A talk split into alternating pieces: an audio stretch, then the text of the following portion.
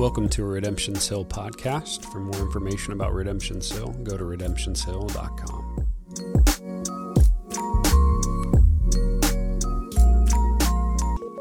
It's good to see you. It's good to be with you. We are uh, in that tail end of summer together, and we're going to close out the book of, of Hebrews together. Uh, I think we've been there for um, 40 some odd messages, a, a good little bit. Uh, so I'm praying that this uh, last message would cap off the reality of Jesus being uh, better, better in all things, that it would sink deep into our heart um, as we finish this today. So let's, let's read the text uh, together Hebrews chapter 13, verses 20 through 25. Now may the God of peace, who brought again from the dead our Lord Jesus, the great shepherd of the sheep, by the blood of the eternal covenant, equip you with everything good that you may do his will, working in us that which is pleasing in his sight through Jesus Christ, to whom be glory forever and ever. Amen. I appeal to you, brothers, bear with my word of exhortation, for I have written you briefly. We may disagree on what briefly is you uh, should know that our brother Timothy has been released, with whom I shall see you if he comes soon. Greet all your leaders and all the saints. Those who come from Italy send your greetings. Grace be with all of you. This is the word of the Lord. Father, I pray that you would do your work through this. Uh, Spirit, we ask that you would come. Uh, we do not want to gather uh, without you, uh, without you showing us the Savior, without you prodding our hearts, without you being the, uh, the paraclete who helps and teaches and encourages and challenges where needed. So come. Uh, God be glorified. Jesus be made much of. We pray that in your name. Amen. So I will uh, never forget the first major trip that Allison and I took with Judah, our firstborn son. We decided that it would be smart to get on a plane and go to California. Um, and we also thought, uh, by, by we, uh, I mean one of us, that we should bring everything that an infant may ever possibly need with us, which um, was great. I learned quickly I never wanted to do that again. I swore off flying for quite some time. Uh, and I learned that I never wanted to do that again as I found myself lugging just a caravan of equipment through um, the airport. I think I had three suitcases and not small ones. I had a car seat, a pack and play, a hiking backpack, a booster seat, and then my backpack, all loaded down on me. I was a pack mule. I mean, it was a, it was a system just to figure out how in the world do you take all of this stuff without falling over or, or destroying everyone in uh, your path. How do you pick it up and set it down? If you've ever gone through an airport, you know how many times you stop and go and stop and go. Lord knows how many times I had to execute picking up all of this stuff, let alone actually moving it through the airport. We hadn't even hit our connection flight, and I was exhausted and probably not in the best mood, swearing that I would never, ever, ever do that again. We were still in our first kid, think you need the entire household mentality. Uh, that's where you bring things like bottle warmers on vacation. No one needs a bottle warmer on vacation. You bring every medicine that a child could possibly take, which interestingly is quite a bit. Uh, you bring 25 outfits in case you have 24 blowouts in a row. Uh, this is just the madness that we kind of went through. And what was behind all that overpacking, though, was, was a bit of fear. We were, uh, not just her, we were afraid that uh, there might be something that, that we needed that we wouldn't have, and, and we would just be ill equipped. Allie was worried that we didn't, if we didn't have every single scenario triple confirmed and taken care of, uh, that that maybe somehow we wouldn't have been as good of parents as we should be, or somehow we would just kind of mess the whole thing up. And that's why I would look like a pack mule going through the airport. I was the walking embodiment. If you've seen it over the last couple months, have you seen that minivan that goes around town? That has like eight foot of stuff hanging off of every single side. Like I don't know how they're not arrested, but I felt like the embodiment of that as I just carried all of this stuff through the airport. And that's not the only time that this scenario plays itself out. This one has nothing to do with Allie and is all me. I started hunting again uh, last year, and I had this fear about being on a hunt or in the woods and not having something that I needed. So I, I wanted every piece of equipment possible in case I had that 30 point buck, and then I just, oh, I wish I had that one other thing that I didn't. So I took four deer calls, rattlers, two knives, rangefinder, binoculars, limb saw, doe hat, beanie, sunglasses, water bottle, thick coat, small coat, uh, gloves, thick gloves. I guess I had a bow as, as well um, as I went into. I, I was like Boy Scout level prepared for anything that would come. But again, that, that type of preparation w- was due to a level of anxiety in me. I had this fear that I would end up not having what I need and I would fall short uh, because of it. I wasn't really being thorough or responsible.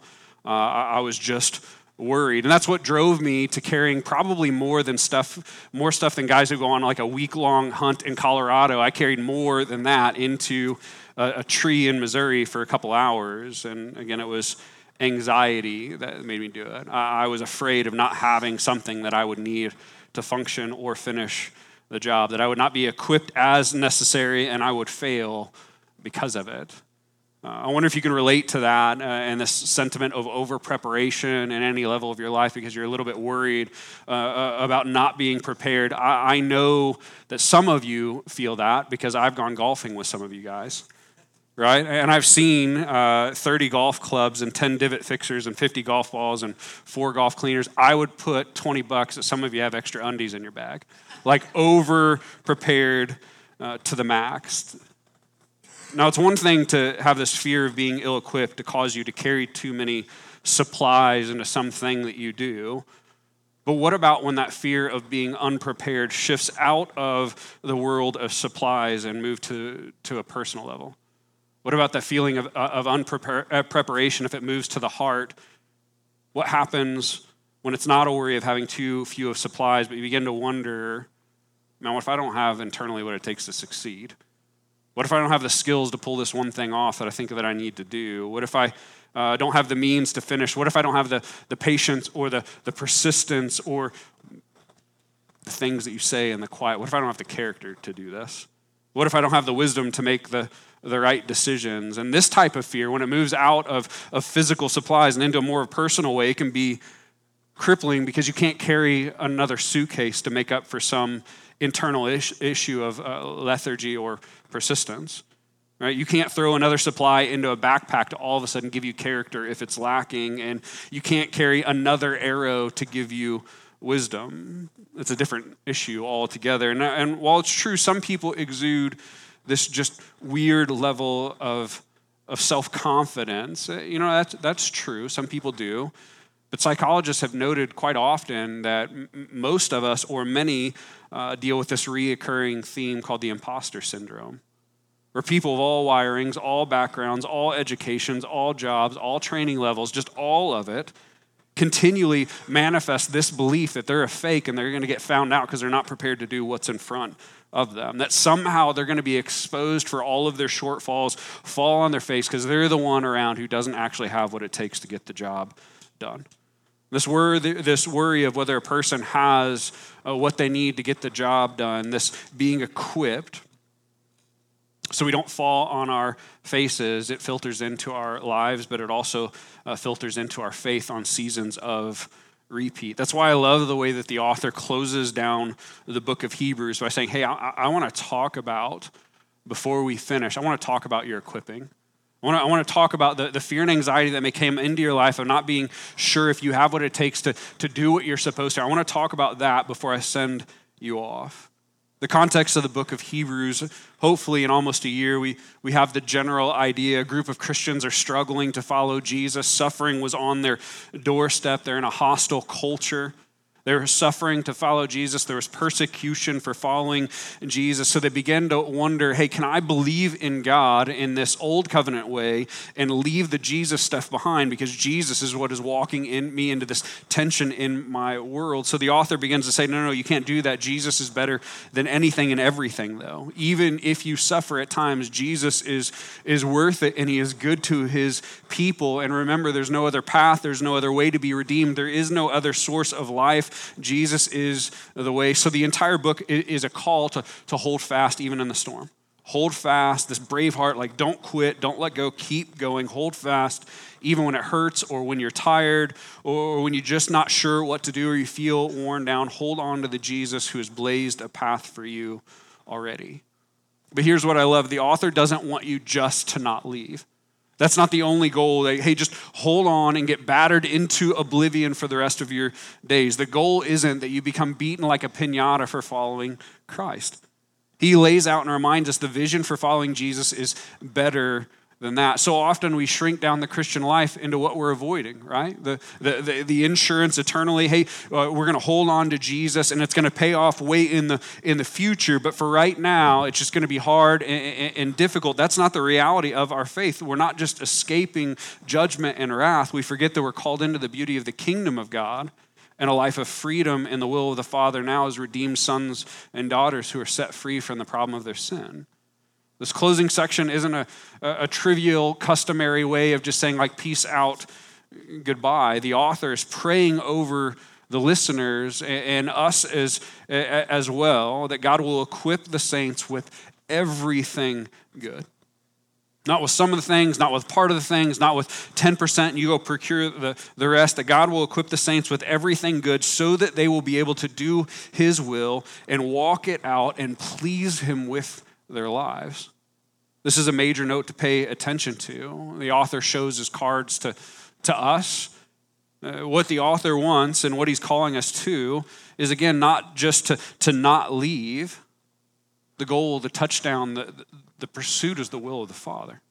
I want you to do the will of God, and I want you to be equipped fully to do the will of God. I want you to boldly walk out your days in God's will. What's His will? We have a lot of general forms of His will that we can see over the Bible, from our calling to be missionaries where we live. You don't just go other places, we're missionaries here to God, to being ambassadors for Christ who show the world what He's like, to being members of the body, using the gifts that we have to, to build up the body, to, to those who live out their call to holiness, to those who love and serve and share their lives and do good works. These are all a part of God God's will.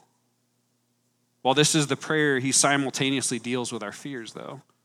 Because when we hear the call to do the will of God, when we hear the call to, to please the Lord with our lives, we can easily circle back to that lingering question but what if I can't, though? But I understand that the will of God is, is, is what we're aiming for, but what if I don't have what it takes? What, what, what if I fall short? What if I'm not resilient enough? And people are hard. What if I'm not patient enough? What if I'm not wise enough? What if I'm too lazy? What if, what if the reality is, is I, have tried to do his will a lot, and what I keep hitting on the, the, the head is the reality that, man, I'm just selfish and I, I'd rather do other things. What, how do I please God? How do I do his will without? What if I'm too scared, too ordinary, too introverted, too jacked up, too much of a mess? This is why this prayer is good. The prayer is for God to give us everything we need to pull it off. To understand it's not up to what you can muster on your own, it's up to what God will give you to equip you to do His will. And He'll equip you to to have everything good that we could possibly need. The God of peace, who brought again the Lord Jesus from the, the dead, equip you with everything good that you could possibly need. The author is wanting us to see here hey, you don't have to worry about that anymore. The enemy's always going to tell you, hey, shame, hey, hide. You don't have what it takes. You're the only one who's going to fail. You'll never be able to, to do this. The author is saying, hey, I, I don't want you to be worrying about being ill equipped or under resourced. We don't have to feel deep insecurity over can I pull off the will of God because I, I know myself and I, I don't know if I can do that because He'll supply everything that we need. We don't have to worry about that. What if we took that concept to heart? What if you actually believed you had what you need to do the will of God? It's not a gamble, it's not a maybe, it's not even that you're going to get it in, in 18 years if you don't fall off the, the spiritual wagon by then. You have everything you need to do the will of God. That would be a deeply powerful message that the, and the enemy doesn't want you to have a hold of that. The cynical crowd among us, my, my homies, may see these, voice, these verses and ask, well, wait a minute. Just because the author prays for this, it doesn't mean that God's actually going to do it, right? Okay, yes, that's cute. He prays that you would have every good thing to do the will of God, but what, what if he doesn't say yes? What, what if he gives some people all they need, but, but not me? What if the, the small group of people are just beyond, like, you need way too much? You're not going to be equipped. What if I'm too weak? What if I'm too far gone or too unfaithful for him to equip me? What if I'm just too distracted? And to that, I'd ask the question Have you ever heard a prayer? Rhetorical. When someone gives it and you sit back and you go, Wait a minute. I don't think you're asking God for anything with that prayer. I think you're telling me something with that oddly specific message that you just spoke right at my head. I think that was a statement directed at my soul. There's a manipulative, not okay way to do that that maybe we've seen. But the author is, is praying it in a more healthy way. He's making a statement to us to, to lift us up. This isn't a maybe, this is a declaration. We know this because he starts off the prayer with truths about God. The prayer is reminding us hey, the, the God of peace who does not hate you, he isn't trying to crush you. He's the God of peace, not just metaphorical peace. He's the God who's serious about real peace with you. Though sin has brought all of humanity into strife uh, against and with God, where we've challenged and maligned and, and rebelled against him, God saw fit to send Jesus and to make a way out of our problem of sin. It was through Christ's suffering in our place, his atoning work, his blood, that the penalty of our sin was cleared and paid for fully, finally, and eternally. See, it's the God of peace who brought that way of peace for us by his Son. But here's the beauty He walked out more than just writing that plan on paper. God supplied what we needed for that plan to actually happen as well. He made the plan, then He actually gave the means for it to happen. When you think, I don't know if God will supply me with what I need, I, I don't know if He'll give me uh, like the, the full gamut of, of all it's going to take for me to, to please Him, the author is saying, You mean the God who gave Himself, you don't think that He'll give you the rest? The, the God who sent Christ to die upon the cross. You think at the very end, at the, at the one yard line, he's going to go, nah, I'm done. I, I don't think so. The God who initiated this type of peace in light of our rebellion is not going to quit inside the red zone. He's going to carry the job all the way through. It's not about how much we lack, it's about the character of the Father, then. He adds to the prayer the God who brought again from the dead our Lord and Jesus. He's going to pour it on with the character of God, the strength of God, and the wisdom of God. God who brought again the, uh, from the dead our Lord Jesus, the great shepherd. We may think, well, God's already done so much. Man, how could we expect him to, to keep doing more? He's given me what I need to be redeemed. It's just too much to think that he's also going to, to give me more in continuing to, to shore up all of my weaknesses so I can do his will. I mean, for God to supply every single believer with everything they need to do the will of God, it just seems like a tall order and too much.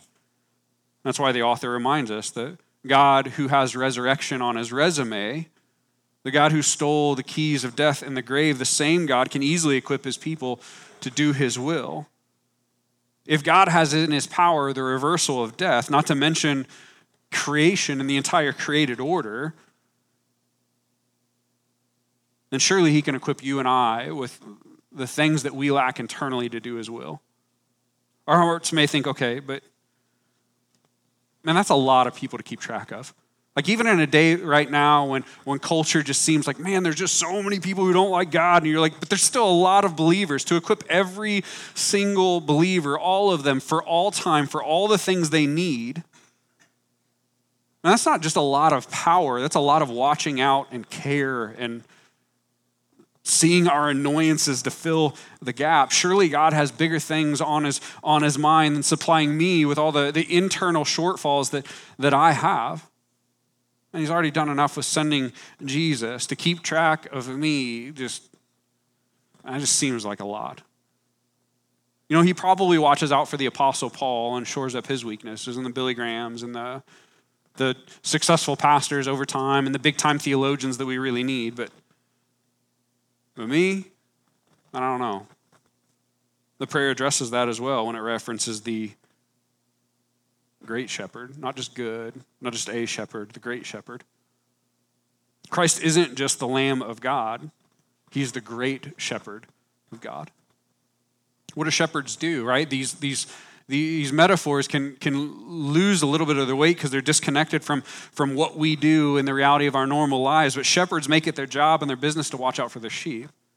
They keep an eye on the entire herd, not just a couple of their favorites or their all stars. A hired hand may, may leave the flock in danger and fall asleep on the job and not really care about the entirety of the herd. A hired hand may be like, if I bring back 80%, it's going to be fine. But the great shepherd doesn't do that. The Lord and Savior is no hired hand. Christ will make it his business to keep his eyes on all that are his own. Think about it this way with every drop of his blood that he spilled to redeem you, for all that are redeemed with that blood, he'll also carry them home. He'll watch out for them to make sure that you have what you need to do the will of God. This is an encouraging message in hard times. Christ has done enough to save you, and he's going to stick with you to empower and equip you. Like, man, I, I, don't know, like, where are you getting that? Are we, how, how are we doing this? Well, these go directly with Jesus' words himself in the Great Commission, right? Matthew 28, 19 through 20.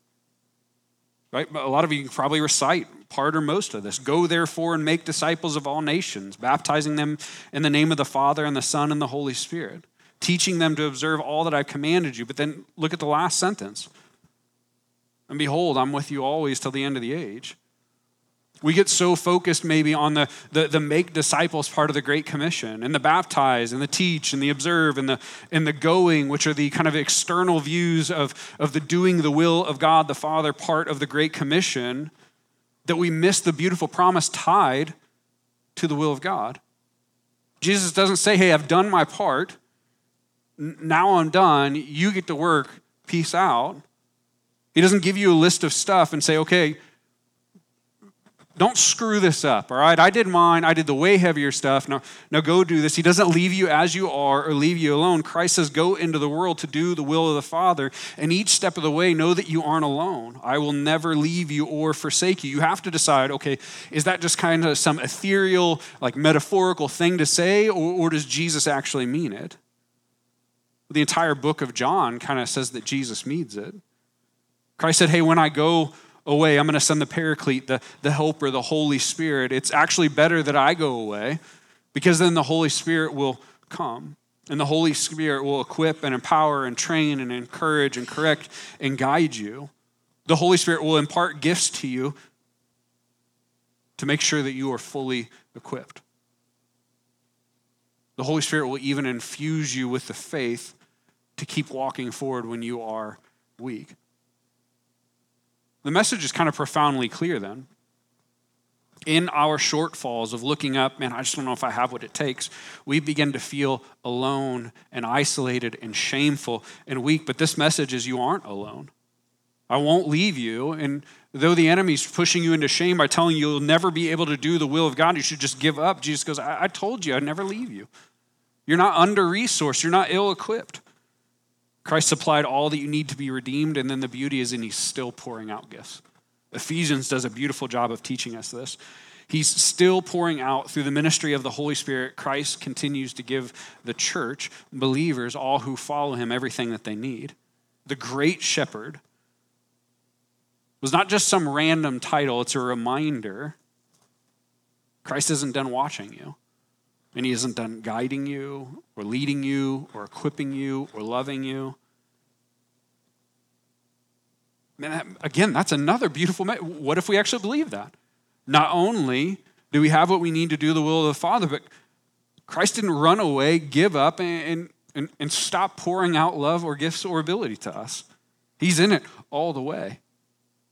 The addition of the wording of by the blood of the eternal covenant bears mentioning here. This would have probably, uh, it means just as much to us now, but it would have dealt probably with a, a major question in, in the original audience's day. They had so many leaders kings and prophets and priests just over and over and over again. There's another and another and another. And, and what seemed to be sure to them is just leaders don't last very long.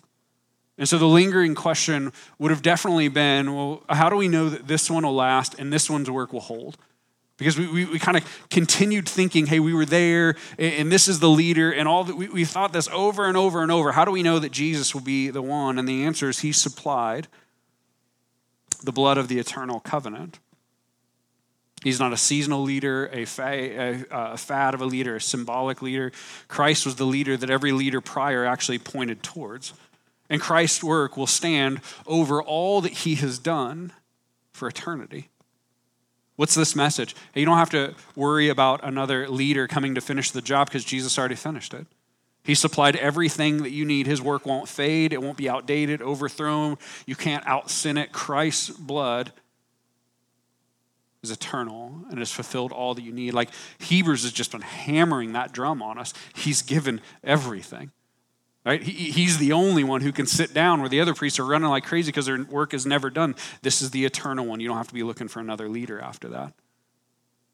So you can be sure that you have all that you need through the great shepherd to do the will of God the Father. Again, this is an encouragement to your heart. Hey, you're thoroughly equipped. Despite how you may feel right now, or, or, or anything like that, or what season you're in right now, you're thoroughly equipped to do the will of God and please God now. When the author says, Now may the God of peace, he, he isn't saying, okay, God, please, please, please, like I, am I'm like I'm trying to build them up. We, we please give them what they need. And, and the prayer isn't saying, hey, maybe church, if you play your cards right and you and you do things well to make him happy, then then he'll give you every good thing. The author is praying so that we'll know with certainty that this will happen. Again, he banks it on God's work and his resume and his character and his role and his promise. All this is to declare as a matter of, of fact and, and, and not conjecture. God will give the church, his people, what they need to do as well. You, child of God, aren't lacking anything you need to obey the Lord. You also aren't lacking what you need to carry out his plans. That's heavy because there's a lot of times we feel overwhelmed. I don't know how to do this. I don't, I don't know what to do. And just telling, hey, you, you have what you need. You aren't lacking what you need to carry out his plans. You aren't lacking what you need to, to live in faith in a broken world. And if you are lacking, or, or if you feel like you are lacking, ask your good Father to have the Holy Spirit remind you through an infusion of faith that you do have what you need. God is not in the business of leaving his children like orphans. He's paid for them, and then he takes care of them and he equips them. If there was any doubt left that the God of peace would, would equip us, if there's a doubt that the great shepherd was still tending the, the sheep, the author expands our view even further, right? Because we're we can tend to just focus on us, right? Man, I just he'll equip me and, and, just so I can do his will. And that's a, a zeroing in to the to it only being about you personally doing the, the will of God so that so he smiles upon you. But the author does is he backs up and he goes, Hey, you need to understand that you being equipped to do the will of God and please God isn't just about you, it's about the glory of Jesus. God equipping his people to do his will is what will bring glory to the name of the Son over and over and over. What better way to make sure that Christ is glorified than to, through his work, form this people who keep carrying out the will of the Godhead, even in broken cultures and in hard times? See, this is the idea. Christ has done everything. He has blazed the path. He's made the, the, the sacrifice. He's supplied the, the blood. He's paid the price and redeemed people who were once rebels, busted up in their, their sin. And he's so fully saved and so fully redeemed and so fully done this work in them that these once busted up rebels are, are now brand new creations who, who are no longer enemies. They, they are now sons and daughters and redeemed people who are living holy lives in the middle of the world now, fully equipped, living out faith, and then waiting on their king, going, We have a good promise over us, even when culture goes crazy sometimes. This is a glory to Jesus. Right, when they're talking about salt and, and light eh, eh, eh, in the Bible, this is part of it that people would see and go, man, I just don't understand what's going on or why you do that. And when they hear, no, no, it's Jesus who's, who's wired my life in this way, he gets glory through this. That ragtag, busted up group. And I saw them before. Now they're holy, sharing their life, loving each other, worshiping There's a glory that comes to his name through this. Augustine said it long ago, and this text seems to say the same thing. It's from the perspective of God. God, command what you will and give what you command. Right? God, command what you will, your, your will, but then give what you command.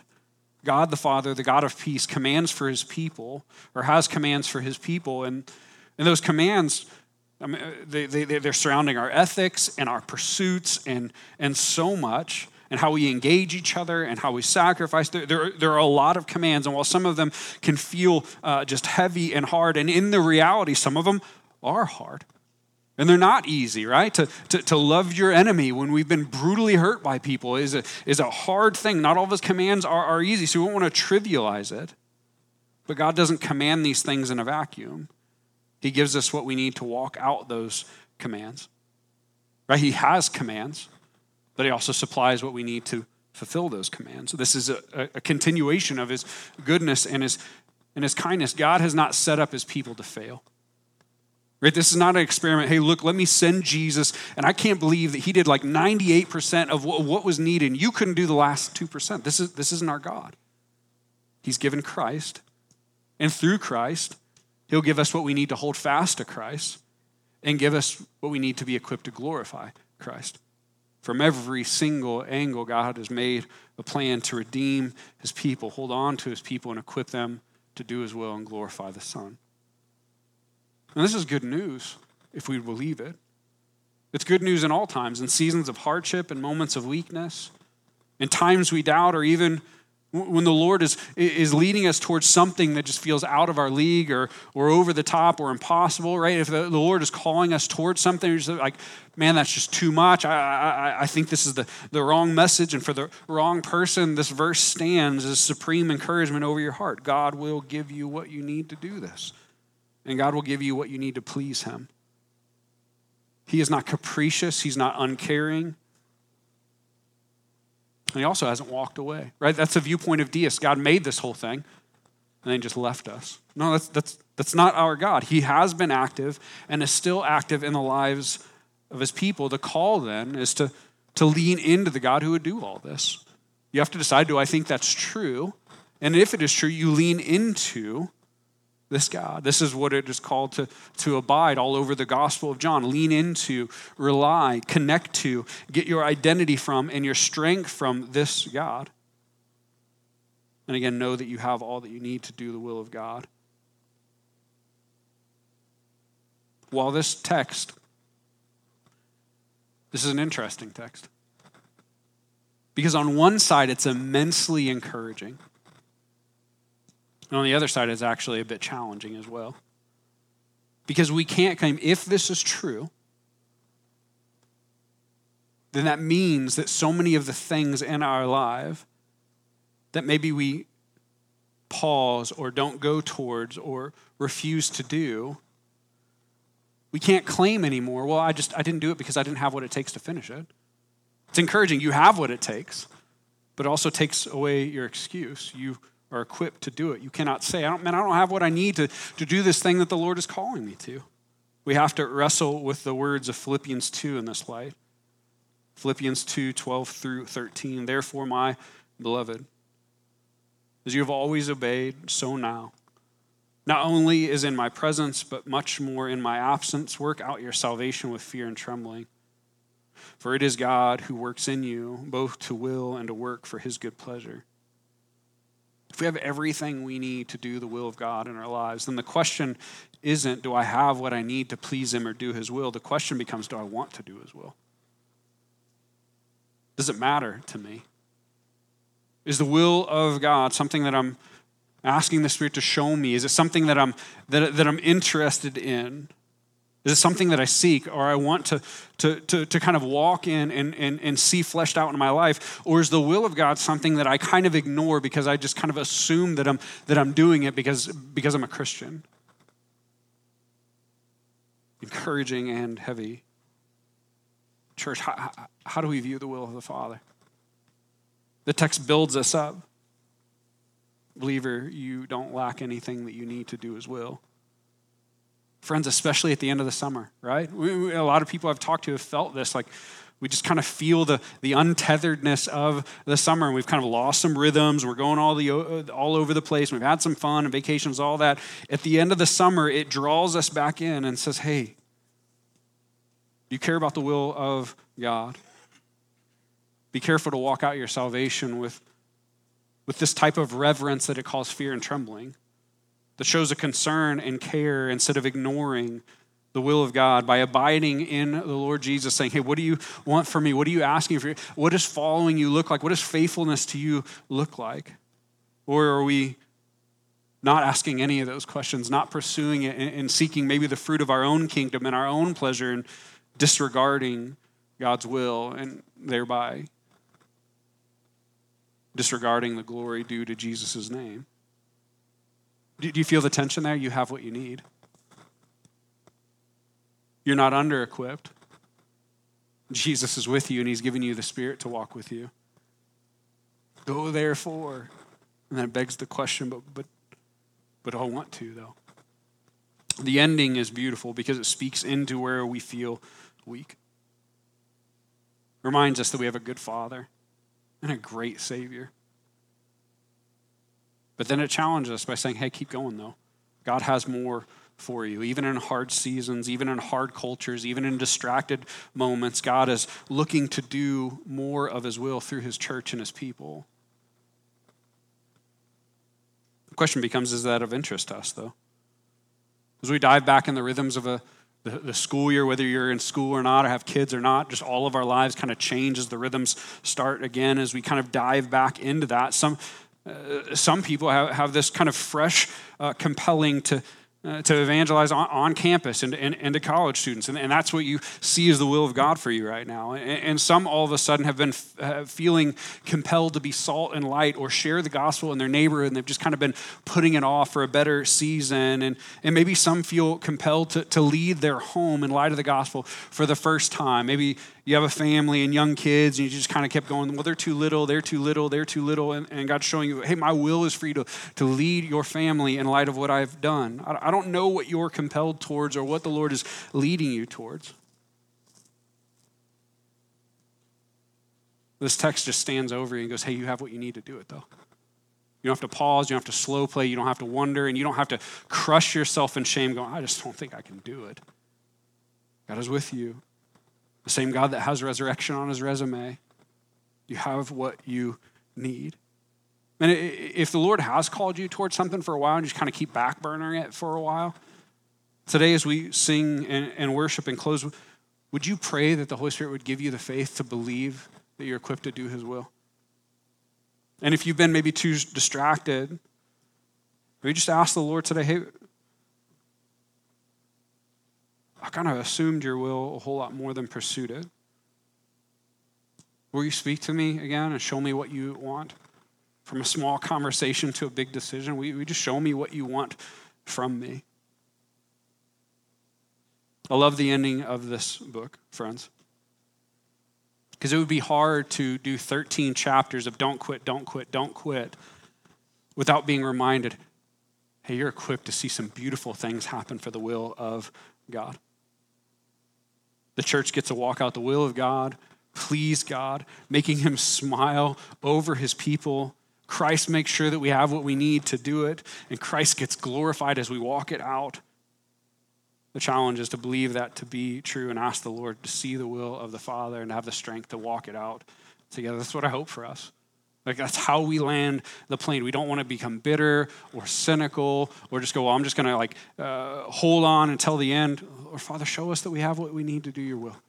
Give us vision again to see what you're asking of us and give us maybe encouragement to go and see your name glorified more and more and more. Man, you guys can come back up. We'll take communion in worship today. 1 Corinthians 11, 23 through 26 says, For I received from the Lord what I also delivered to you. That the Lord Jesus, on the night when he's betrayed, he took bread. When he given thanks, he broke it, and he said, This is my body, which is for you. Do this in remembrance of me. In the same way, he also took the cup after supper, saying, This cup is the this cup is the new covenant in my blood. Do this as often as you drink it in remembrance of me. For as often as you eat this bread and drink the cup, you proclaim the Lord's death until he comes. Friends, we get to come back to the table and we get to partake once again, reminding ourselves Christ's work is already finished. He, he, he is the priest that gets to sit down. It is finished. You have everything you need to be redeemed and to be saved and adopted into the family of God. You are a new creation. You get to come and take and be reminded of that. Ask the Lord to strengthen you in that. And you get to walk out the will of God. For, for many of us who deal with whether it's imposter syndrome or just feeling like we're just a disappointment over and over, this message is meant to be encouraging to you. God has given what you, you what you need to do his will and please him. Don't, don't feel so busted up and broken up. Go, let there be vision again. Let there be encouragement again to walk out the will of God. But you come to the table and take it. You don't have to make it happen.